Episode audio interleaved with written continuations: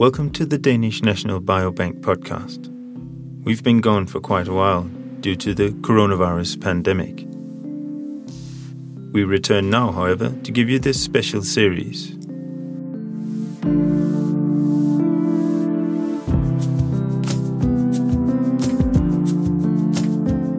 With speaks from our co hosted symposium, Scaling Omics Approaches to Population Size.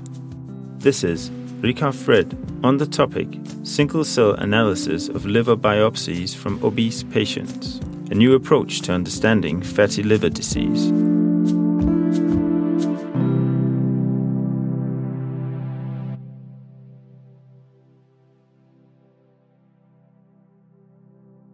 My name is uh, Richard Fred. I work as a postdoc in Torben Hansen's group at the Novo Nordisk Foundation Center for Basic Metabolic Research.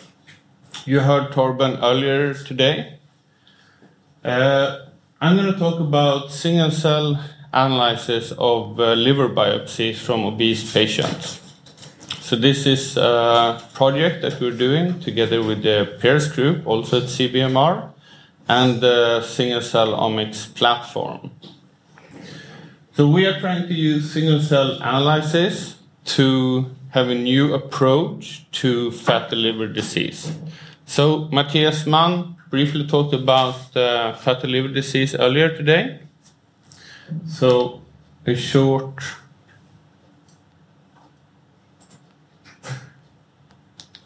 yeah um, a short update Fatty liver disease has been dubbed the silent epidemic. There's about 1 billion people worldwide with this diagnosis today, and it's fast becoming a huge medical issue. About 25% of those with non alcoholic fatty liver disease, NAFL, will progress towards non alcoholic steatohepatitis, NASH.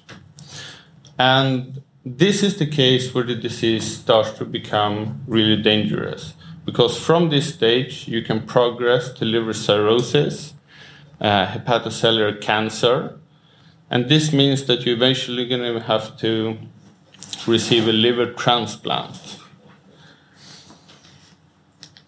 Our study design is to receive biopsies taken during bariatric surgery from Hvidovre Hospital. And this is a bottleneck because a liver biopsy has an inherent risk.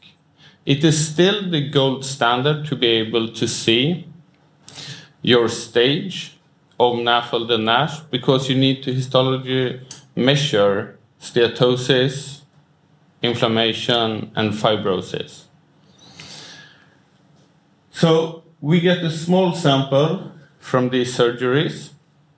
They are driven in uh, cab to the single cell omics platform at CBMR, where we do cell isolation and single cell RNA sequencing.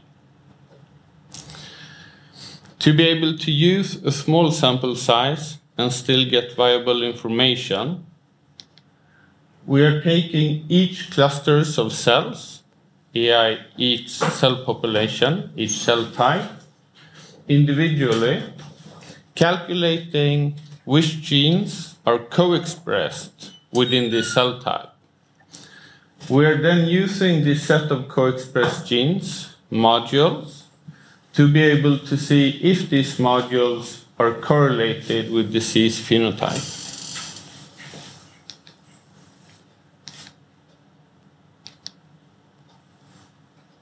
Our data set consists of 21,000 cells from uh, 10 patients with NASH.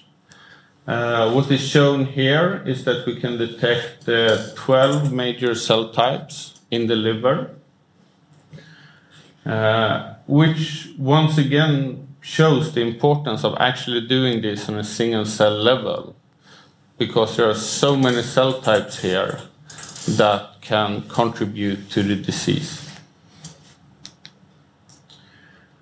After performing weighted gene correlation network analysis, WGCNA, we had about 300 modules.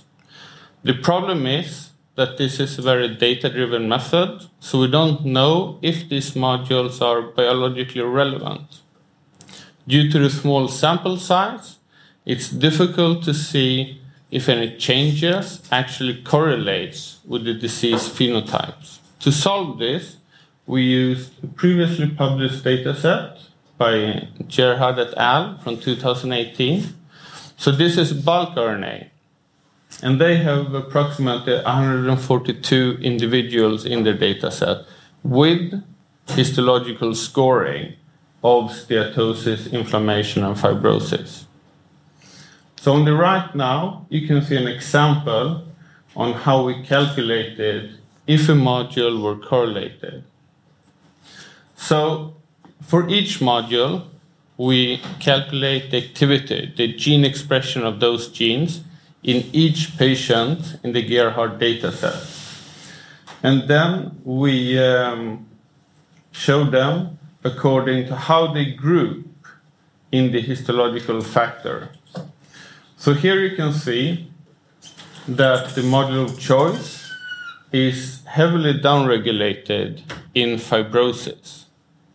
And this means that we can actually see which modules that are significantly correlated with a factor in this data set without having the power in the single cell data set.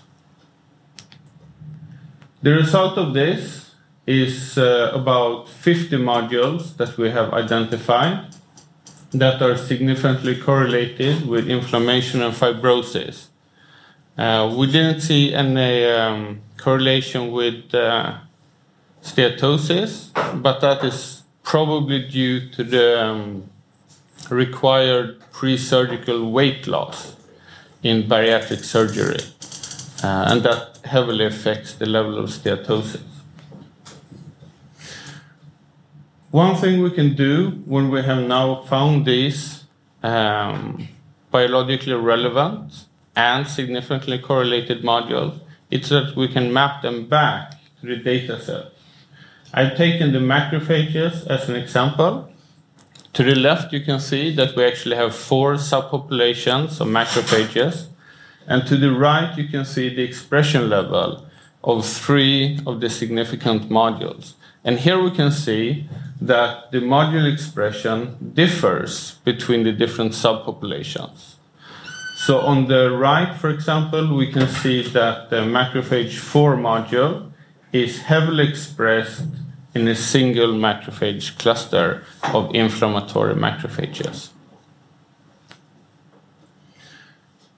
Another way of using this data is to take pre-existing data and map it on to the single cell data set. Uh, I chose the um, published paper by uh, et al. This is a Matthias Mann paper. He actually mentioned it during his talk as well. So what they have done here is that they are looking for markers in the plasma proteome that are associated with non-alcoholic fatty liver disease. So Four of these markers that they found are actually part of a single module, HEP4. Uh, the total module is about 200 genes, but if we map it to the different cell types, we can see that these are almost exclusively expressed in the hepatocytes. A gene ontology search using gProfiler shows that this module is associated with abnormalities in the complement system. So now we can see that markers for NAFLD are all contained by the same co-expressed module that is affected by abnormalities in the complement system.